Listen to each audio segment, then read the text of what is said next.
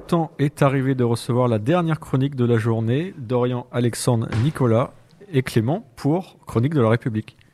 Eh bien, bonjour à tous, je suis Dorian. Aujourd'hui, je suis accompagné de... Moi, c'est Clément. Moi, c'est Nicolas. Moi, c'est Alexandre. Et aujourd'hui, dans la Chronique de la République, nous allons aborder la cybersécurité dans les démocraties. Alors aujourd'hui, ce qu'il faut savoir, c'est que la cybersécurité est très importante. Alors en effet, toutes nos informations personnelles sont contenues dans des, dans des données numériques et euh, ces données sont très facilement piratables. Donc euh, nous allons étudier comment les démocraties arrivent à protéger et gérer nos données.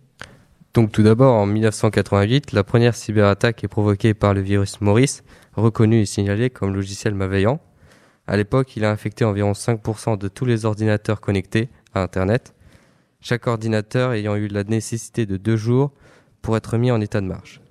Cela a conduit à la première condamnation aux États-Unis en vertu de la loi de 1986 sur la fraude et les abus informatiques. L'événement a aussi déclenché la création d'une société chargée de la gestion des situations de crise sur le réseau. Bien que l'incident ébranla la confiance de bien des gens dans la sécurité réelle d'Internet, il a permis la mise en place des premiers groupes dédiés à la protection technique des données et de la confidentialité. Après cette première attaque, ces logiciels malveillants sont passés d'un incident isolé à une véritable épidémie.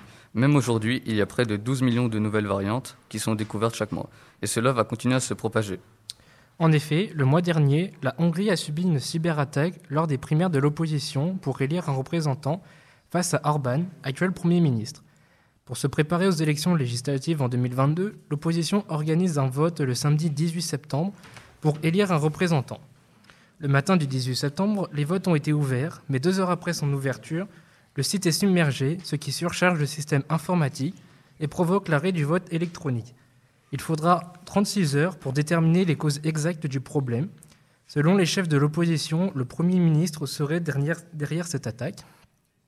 Selon eux, les cercles du pouvoir ont pris peur face au désir du changement.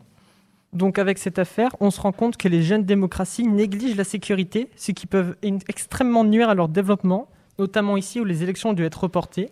Néanmoins, même dans les grandes euh, métropoles ou même euh, dans les grandes démocraties, la cybersécurité est un sujet tabou et euh, les pirates n'hésitent pas à attaquer les domaines publics.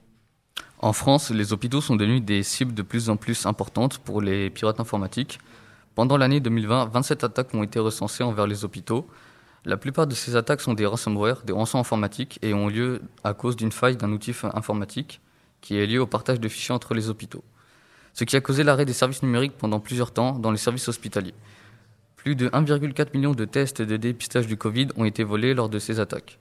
En première solution, ils ont dû se remettre à écrire les dossiers sur feuille en attendant de réparer les parcs informatiques.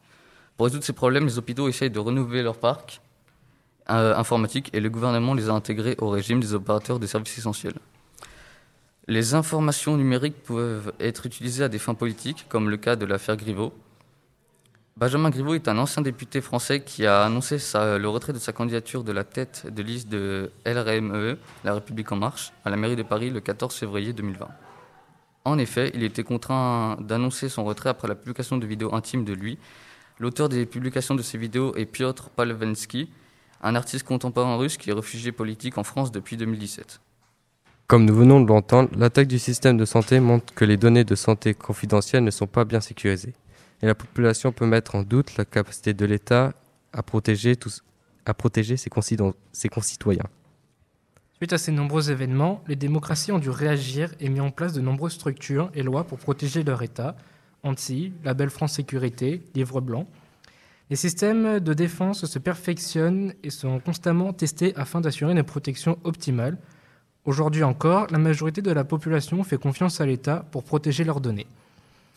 Bien voilà, c'était la fin de notre chronique. Merci de nous avoir écoutés. C'est à présent la fin et on en profite pour remercier tous nos partenaires Région Centre-Val de Loire, Ambulance Tironnaise, Ambulance de Charles, Auto-école Patrice, Bricomarché, Fournil Gabriel, Lexem Traduction, Coccinelle Express, le Dru Chauffage, Électricité, Carrelage, RECA de Margon. Et vous pouvez nous retrouver sur les réseaux sociaux, donc at Radio 2B sur Facebook, Twitter, Snapchat et Instagram. Euh, C'était ravi de vous avoir avec nous, les garçons, et on remercie tous les invités qui sont venus à notre table ce midi. Vous écoutez Radio 2B, la radio du lycée Rémi Bello.